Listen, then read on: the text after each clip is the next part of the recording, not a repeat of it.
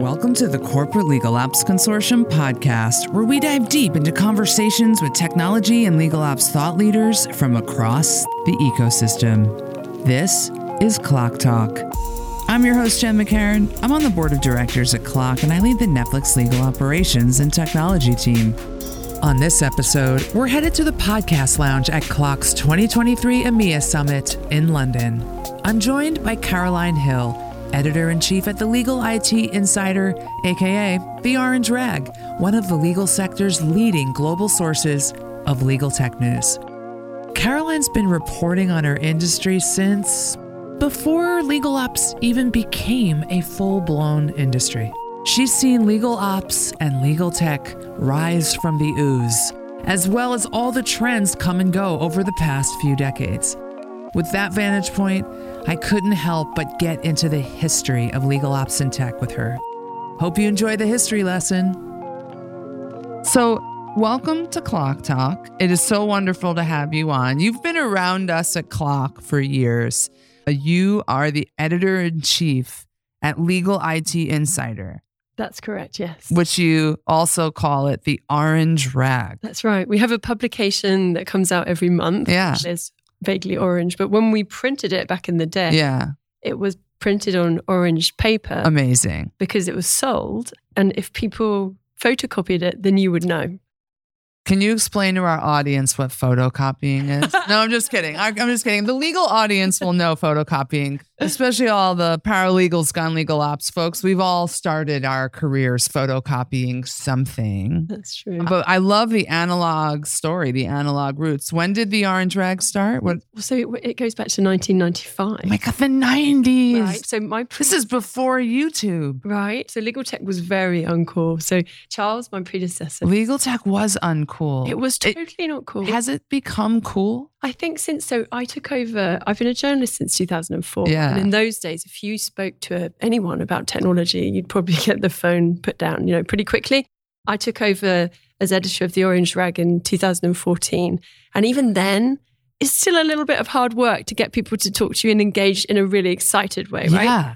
And then it was, I reckon, about just a year or two later, I noticed this transition of people suddenly phoning me, particularly lawyers. So, lawyers who previously had no interest at all would phone me and say, Hey, do you want to talk about our latest tech venture? And I'd be like, be like, What planet are we on? So probably early 20 teens, this thing started to become cool or become what we mean by that is become relevant, a proactive discussion, like something greater than all of us is happening. I think that's right. Yeah. I'm when I started in this work, it was the early 20 teens. And so it was at the precipice of that shift. And before, when I would be out at parties and such and say, What do I do for work? I had a really hard time explaining it. I actually still have a hard time explaining it, but now I just have the confidence of this whole kind of community ecosystem awakening that has gone on in the last 10 years behind me. I remember the days when legal ops, people didn't really know what it was. Right? Yes. So I remember couple of the real early, early people and Yeah. thinking, well, what, gen- quite genuinely thinking, well, what is that? What do they do? What are they? Yeah. and now that's obviously inconceivable, right? But yeah, and I guess I don't. So you were early teens, you say 20. early teens i tripped and fell into this work and the early days were when i would be out with other tech friends it would be hard to explain because they'd be like well what do you do and i'd be like systems architect and then one guy from apple is like that is not what you do. And i'd be like ops. But then i'd be doing such technical stuff that they're like that is not what you do. And i'm like tech. And they're like like engineering? I'm like no. So it's been a journey for me to even define the role me me against all of this. But now here's my invented term. Now i'm legal ops and tech. Right, it does what it says on the tin. it does what it says and then other people copied me other industry leaders copied that as their team Right. name with me and now we're like legal ops and tech I would, I part for me, ops feels like it's tech, right? You, but I suppose No, it's actually not. Like if you want to get down to like semantics, if you ask me what ops is, it's operationalizing cost management, outside counsel spend management, like ops in a legal setting Mm, is a outside counsel management and spend management function, maybe a project management function to run projects into solutions that help the legal department. That could be anything Mm. from process to tech. And then maybe they partner with some tech folks on building the thing and helping roll it out. And the whole goal of ops is to optimize the legal department or help them scale or save money, whatever the legal department's goals are. Maybe it's innovate. Tech is actually tech. I guess the context that I, because naturally by virtue of what I do Yeah. and the conversation I'm having, the conversations that I have at CLOC or in the legal ops world often tend to be involve technology. But I guess that's Well, so sure. And they can absolutely involve tech, and an ops team's remit is probably going to have some tech or innovation to it. But where I draw the line is like, who's doing the tech work? Is it you guys, or do you have to partner with that IT person, that enterprise tech group, that product or engineering team? And many times, more often than not, the ops people are partnering with those folks to bring about the magic. I am all of that with my team in Netflix. And so I like to distinguish that way because there's differences in ops folks too, different competency differences. And I am so lucky I get to have this IT engineering component built into my team because I can say to that group of guys and gals, oh, the connector doesn't exist. There's no API. Great. We get to code it and we get to actually code. I think being able to do the whole thing, I talk about this within outside of legal ops, just generally in legal Yeah. technology, connecting everybody who needs to understand. So you've got the people who are the real techies, Yeah. you've got the people perhaps who deliver the work at Yeah. the other end, and you need all of that to be connected so that everybody's really communicating. Yeah. So you understand the objective, right? Yeah. So and and you need almost like lots of translators along the way Yeah. It's, to deliver the we're a bunch of translators. right All this is different. what it's about it's about Yeah. so it's about having the people who can having if you can have that as one team it's amazing Yeah. because otherwise the risk and you see we see this with other teams perhaps is that you get the breakdown right Or There's you the breakdowns. silos and you get the people or you're competing against priorities of other groups to get on the roadmaps of right that IT group, that product group, etc. exactly Yeah. Exactly and you get you find it's like the bit like whispers sort of you find that actually sometimes when you get to the end like no that's what I, I didn't need that and then I didn't need like- that solution. You're like, well, good thing we're going live. And that is how hard this stuff really is. And those breakdowns happen. And if you're not always connected to the problem you're solving and really communicating effectively, that is the classic IT mistake. And also this thing about I was speaking to somebody who's moved now to a consultancy, but she was talking about everybody having to sort of understand the objective, and she was talking about failing fast. You, I'm sure you talk about this all the time, right? Yes. This rather than building something and spending years and then having to go through with it, she's talking about having the capacity as well to Yeah. try it, build it, see if it works. If it doesn't, scrap it. Yeah. And that's That's like probably most of my strategy as I roll stuff out is try it, build it. Does the concept work? Do the people like it? Okay, now we'll really build after. And I joke a lot with my peers that it's like ready, fire, aim. That's the strategy a lot when I'm implementing.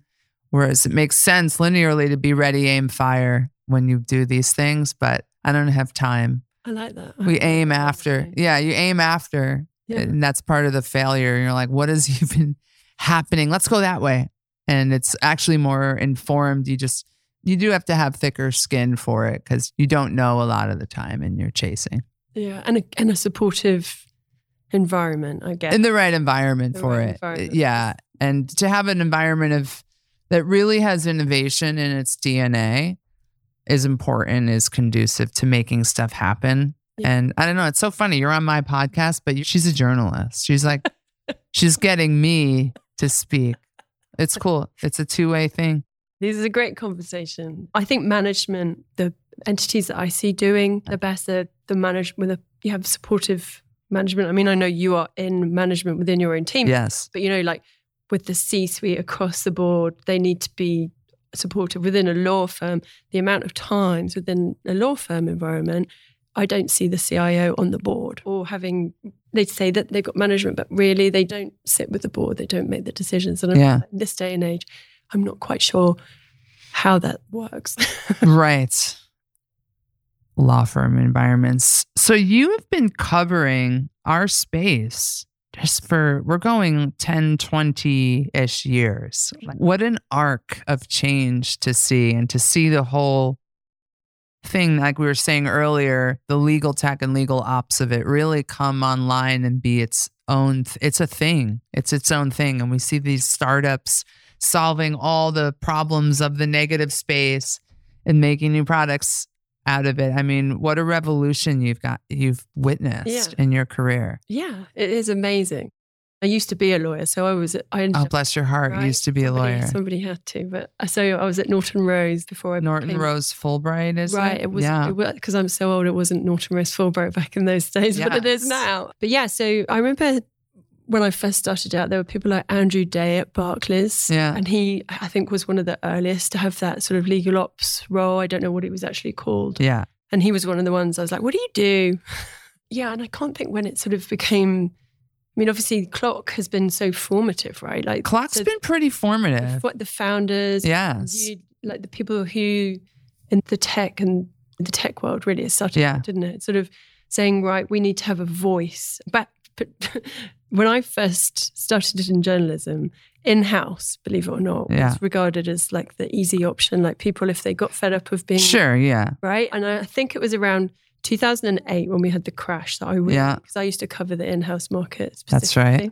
I think that we suddenly realized that things were really changing, right? The dynamic changes constantly between law firms Yeah. and in-house in terms of how it works, who has not the power, but perhaps a little bit of a power struggle. I think 2008 we saw a real shift towards the in-house legal market and a Yeah. real professionalization. Like they were always professional, right? But whereas perhaps there was this perception of people going across who wanted to finish at 5:30, Sure. it was it's no longer the case right now. In-housers don't stop at 5:30. And do you know what? Like even maybe back in the day, they probably many of them didn't, but there was this perception that it was the easier option. And I think things have changed so much. And I think the growth of legal ops and the is a part of a, a power sh- shifting to Yeah. the in-house market Yeah. as well. Like the in-house market needed to be able to make their own. They couldn't just rely on the tech team of the, the corporate, whichever corporate you're in, because you're can be quite far down the pecking order, right? It's Yeah. own team. And it's very nuanced tech as it is in every business unit's workflows. They're super nuanced. And to try, sometimes you see the generic tech folks, the IT or the product, try to solve for a legal workflow.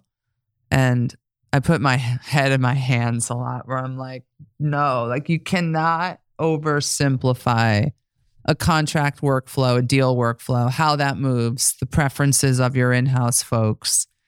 You can't oversimplify that. You can't genericize it. You can't put it on some flat timeline just because you've seen it work in IT that way or a product. You can't. And I think that's what they had for years, wasn't it? Like Yeah. they had for years. They still do. I actually think that's the still the dominant force of technology inside Yeah.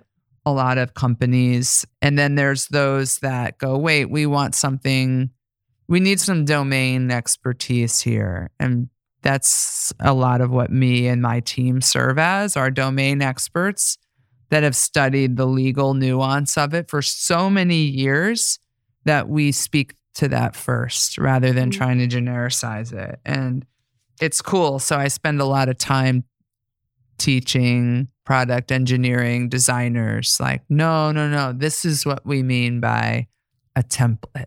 And and spend a lot of time saying no like maybe don't build the next 10 features on that solution they built engineered in house because the third party market has shot forward and progressed so much. So it actually doesn't make sense for you to spend your precious powerful innovative brains on what's cooking on the third party market like make that deal feature better and they'll focus there so it's cool to always be delineating the world for people I mean, it's so fascinating in terms of what, what's right in terms of, you know, DU. I've heard had quite a lot of conversations Yeah. with people about you've really got, particularly with budget cuts, you've really got to be looking at the tech that you've got, making the most out Yeah. of that, right? And then, but then there's often the case where, you know, you start to create shortcuts or do things which there are other solutions which will be much better, Yes. possibly cheaper, right? So I think it's about that real strategy, isn't it? Like it's Yeah. funny. It's almost like you've got to be very strategic,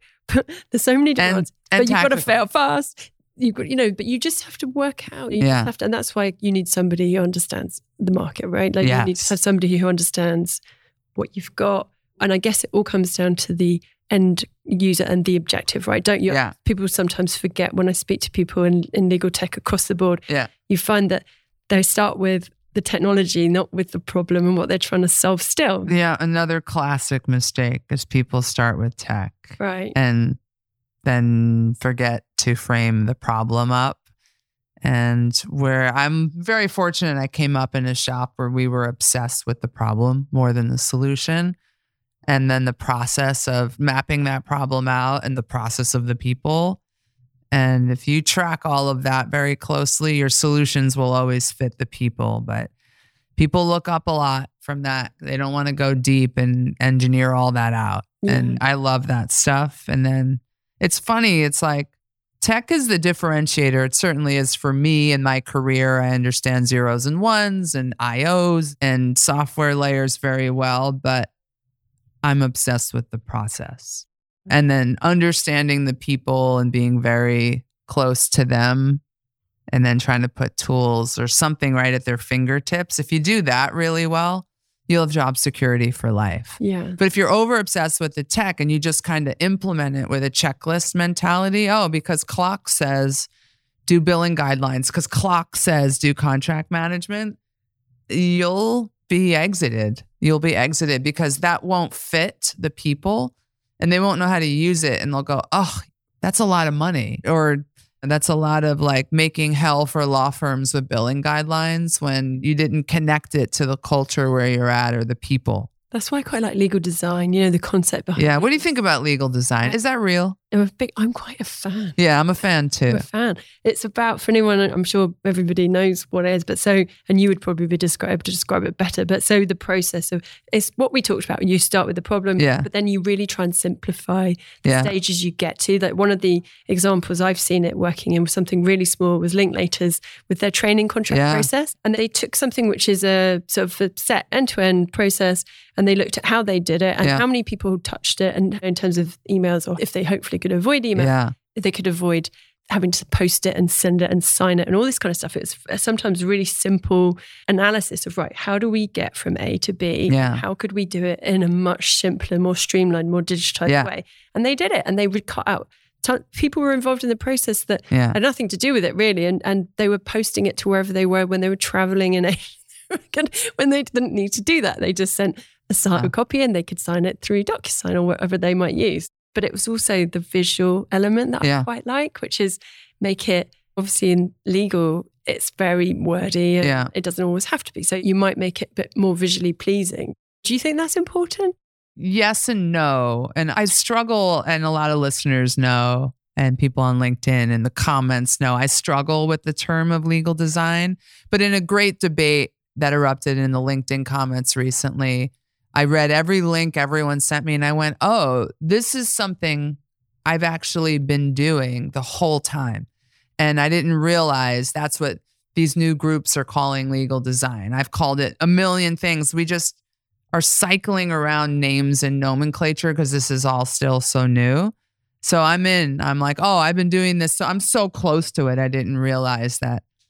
And I am someone who is an artist and a designer before I came into all of this work. So, I'm, yes, visual is most important and form is very important. And if you have a good visual way in, you're attracting in humans. And all of us are staring at smartphones all day.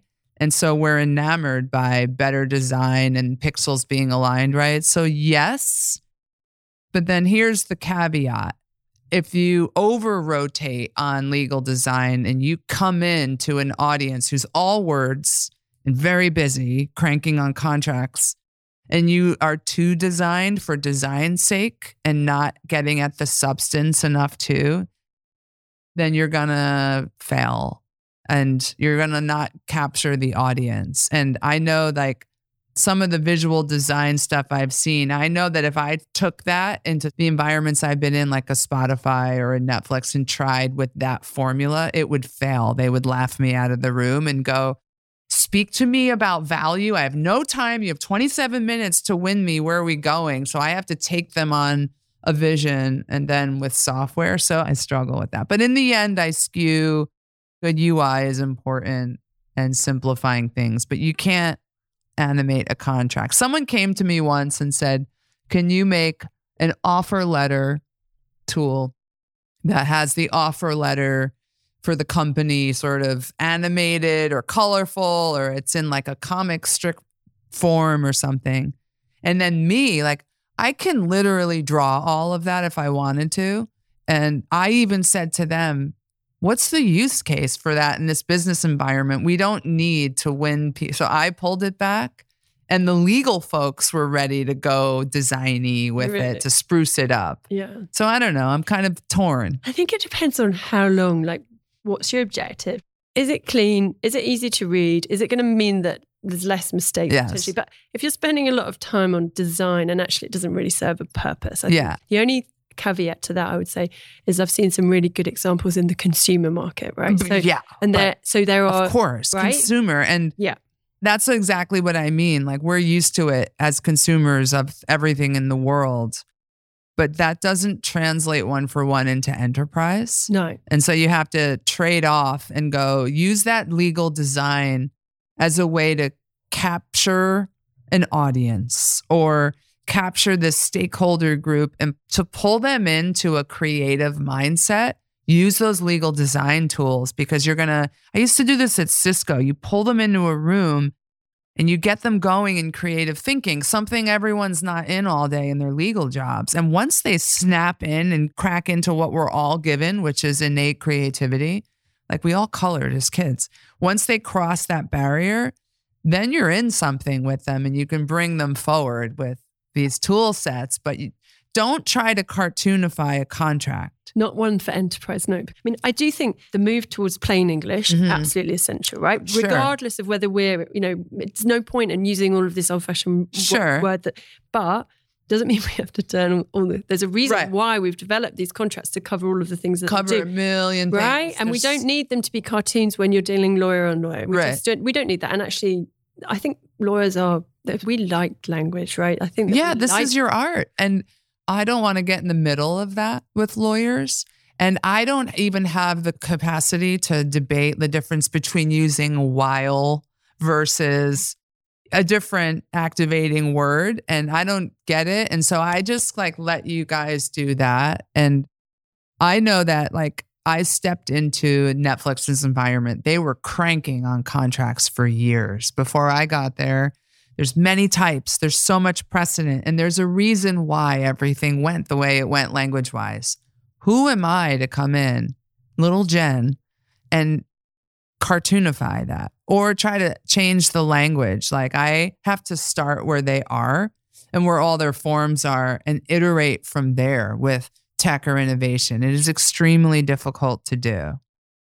And most people in our field, in my field, they don't understand how difficult it is until you're in the middle of trying to do any part of this contract lifecycle management. And then you're like, oh my goodness, the way they work and their forms and the variations don't fit CLM off the shelf. It doesn't fit. Nothing fits. Maybe for a small legal department that's just starting, or three people or 10 people. But when you walk into a pressure cooker like a Cisco, Spotify, Netflix, these are big departments. So you've got more to be thinking about than turning the contract into a cartoon. There's plenty to be fo- focusing Yeah. on with where, how you're using your data and know data where, is actually most of stuff is. yeah, most of what we have to think about Yeah. is the data journey. Yeah. And legal design, when I'm creating the strategic narrative to tell people, I have to tell people where we are, who I am, where we are, why I'm here, and where we're going. That is where I use all my creative to tell them that quickly and engage them. But when it comes into the tech, data is such a huge part of it. And you can't put lipstick on a pig. If your data is a mess, you can't design anything there. You have to factor for that and clean it up over time. so probably about five years ago when yeah. there was that big wave of AI conversations. Oh yeah. Everyone was I like, remember that. "Oh, I've got some AI. What's your AI? I've got What's your AI? I've got a lot of AI. What's what's your?" And then we started then saying, oh "My gosh, really? You can't put AI on. What, what have you got in terms of your data? Where is Right. it? Do you even understand it? Have you cleaned it up?" And everyone was like, "What? No, but I've got bigger AI than you've got." and I think now I feel like the conversation is has moved on at least in terms of the under- conversation has moved on from AI. in, ter- well, in terms of, well, now we've got Gen AI, obviously, but I think in terms of data, people have better understanding whether they are delivering on it. But I think they have a real understanding. The people that I talk to seem to have a better understanding that you need to have good, clean data. Yeah. in order Otherwise, you're AIing crap, garbage in, garbage out. What about that five year ago AI? So that's like, this is 2023. That's like 2017, 18 AI. Like, Yeah. what came of that from your journalistic point of view? I'll tell you what I think after. TLDR or preview, nothing no. for most uh, I think a lot. Yeah, I think there's a lot. I mean, it's a journey, right? Like I think that, like with anything, you've got your It's a journey. You've got your early iteration. Yeah. There's going to be some immature products. Some of them turn into something great. Some of them Fall. I think we're seeing this now with Gen AI. I think we're seeing these really are the first iterations Yes. in some cases of Gen AI. And I think that some of them are almost vaporware. I think Some- it's all vaporware Some and of- all some- talk and headlines, and people want headlines and to think about this like new future potential, no one's doing anything with Gen AI. But I don't think that's a reason to like. So I feel like I had a great conversation over at ILTA yeah, with somebody, Casey Flaherty. show Casey. Yes, Right. So Casey and I were chatting. It was great chat. And he was talking to me about hype cycles hy- Yeah. and inflection points, right? And he was saying because a lot of the people at ILTA had come to the conclusion that this Gen AI stuff is all just a bunch of hype, right? And that therefore you shouldn't take it seriously. And he's like, no. Casey Flaherty coined the phrase. It is a preview of our potential with this. That's what this moment is. yeah. So, but he, we talked about Gartner because obviously right now it's at the very top of the cycle. right? Yeah. Get Jenna ready to fall into the trough of disillusionment, which I love this. But so that may be true, but it doesn't mean it's not a genuine inflection point, which means that this is not something that is going to Yeah. go. It's an, people, I think, mistook the fact that there's hype for meaning that this is all just a big puff of nonsense. He was saying, no, this is a genuine inflection point. It's an inflection point technologically. Yeah. We've rounded a corner, but the point in time which that reaches our fingertips in legal enterprises is at least five years. I mean, I look at what you just highlighted five years ago, AI and Yeah. legal hype. It was Kira, it was Seal, a couple of others, and there was a lot of articles and smart contracts around all of that. Where are smart contracts now? Answer. I don't know. Show me across all of the enterprise IT teams and legal in house teams who has made sense of machine learning on their contracts to a point where the price tag for licensing such tech is eclipsed by the value they're mining out of their contracts from those technologies five years ago. I don't know a ton, and I know a lot of people.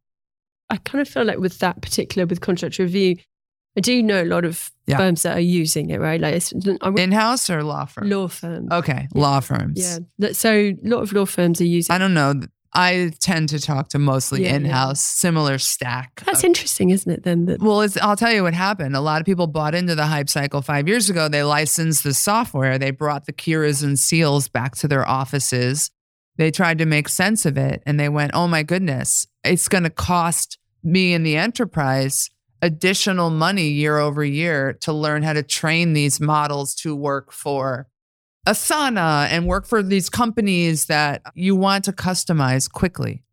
Thank you, out of the box indemnity cause. You found that fast. Cool. But they want to customize for their businesses and it needed more money Hmm. and training. And everyone felt like they sold the software and then they had to keep going. Yeah. I mean, that's what I'm finding in my journey in this tech in the last three years. And I do think that was the problem five years ago. Was the problem was that it was sold as something it It wasn't. was sold as something. it- and it actually, this is what we're seeing now, right? So there's going to be this. it's going to happen with Gen AI, and I'm not falling for it, Caroline. I'm not falling. For it. We're savvy this time around, right? There'll be some of the products that we're seeing develop now that will be a success. I'm kind of fascinated by Copilot, which is obviously Microsoft. Microsoft. Which- yeah, I don't speak Microsoft, but I work in Google Suite environments, and I'm like, cool, Microsoft.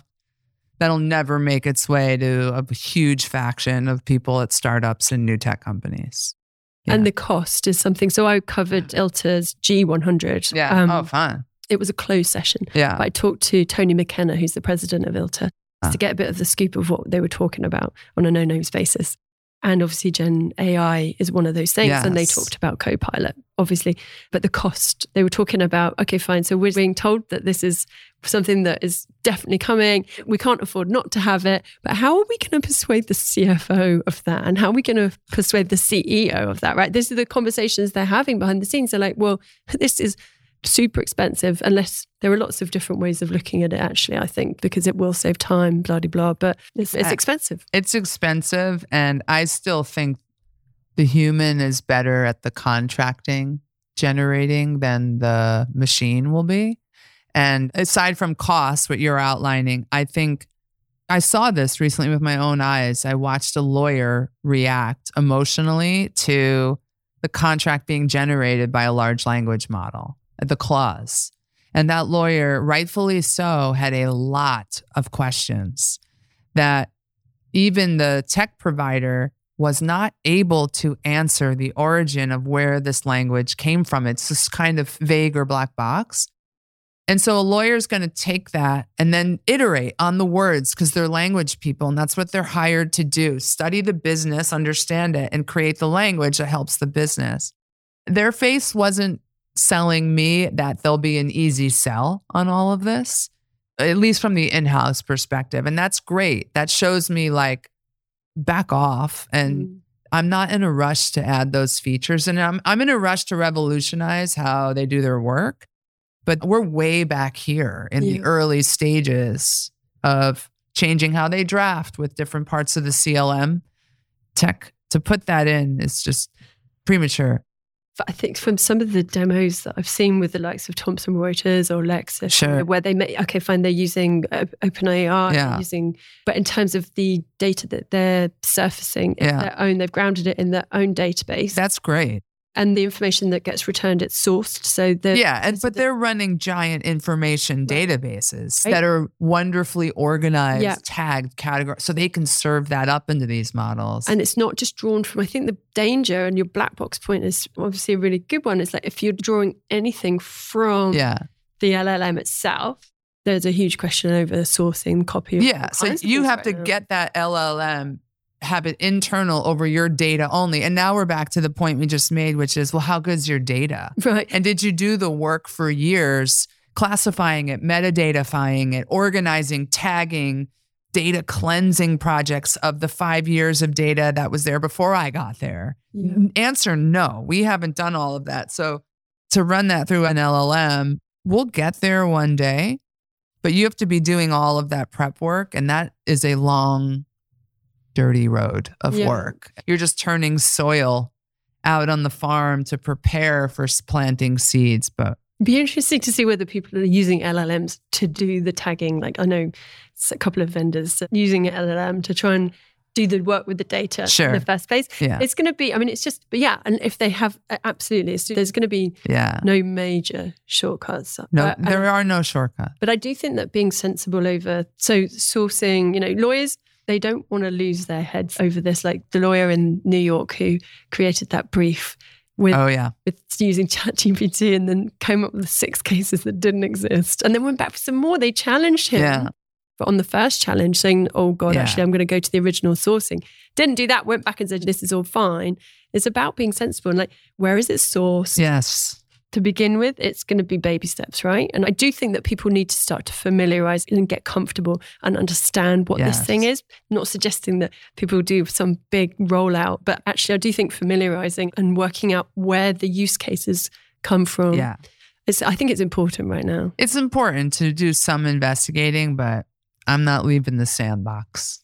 I'm not leaving our sandbox environment on anything because teams like I'm on, which many of our listeners are on, we have to turn all of this investment into value for the legal departments that you can point to and go, we help that team accelerate a deal cycle or help that team shave time or that team shave future headcount because we scaled them.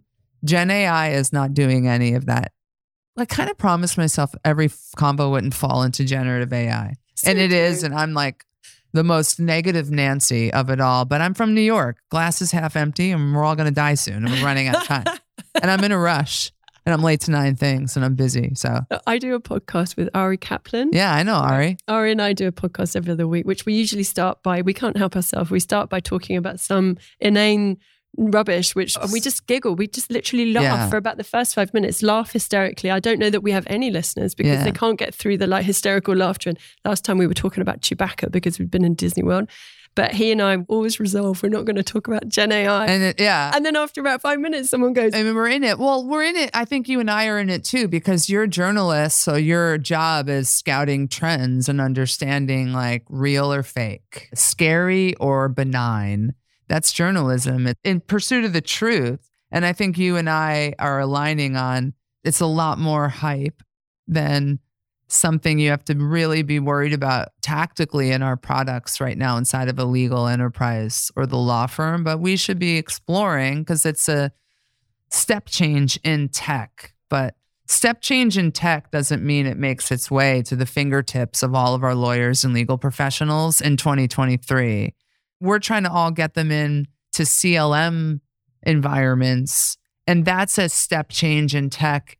And lawyers don't like it because the way CLMs are largely designed are not for lawyers' fingers to and their language to feel good. It's just not. Maybe in small, I'm such a negative per. I do. I got to work do- this out. Maybe by episode two in London, I'll be more positive. But put CLM in front of most lawyers, and they're like, uh, my contract manager will take it from here. And so we're revolutionizing a lot of contract managers' workflows with CLM. Is that even enough? Like, this is very five year ago tech we're still trying to put in. That's why I think Gen AI is coming, but Yeah. it's not now. That's interesting. I mean, the, it's what's that expression you remember? It's something about you always overestimate what's going to happen in the next year and underestimate what's going to happen in the next five years. Yeah. So, and I think probably that's where we are at now. I Yeah. think everybody thinks the change is going to be immediate. I do think the change is going to be massive. you know, Yeah. But I do think that probably longer term.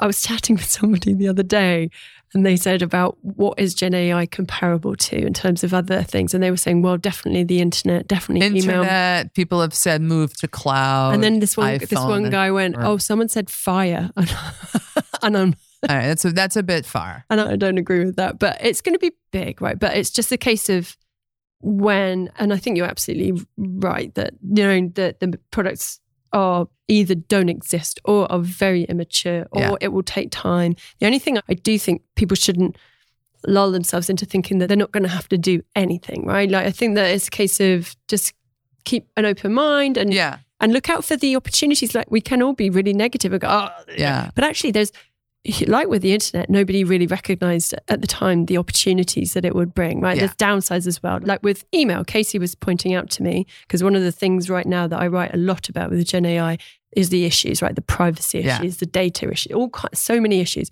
And he said, yeah, but when email came along, everyone said lawyers would never use email, right? That Oh, would never Now, now they're hooked on it. Right? They're hooked on it, but but they come into tech on a delay. But then also there are issues around privacy. There are data breaches. Sure, there are yeah, it's just yeah. because that tech has issues doesn't mean that people aren't going to use it, right? Yeah. You just there will be risks. You'll find ways to mitigate it.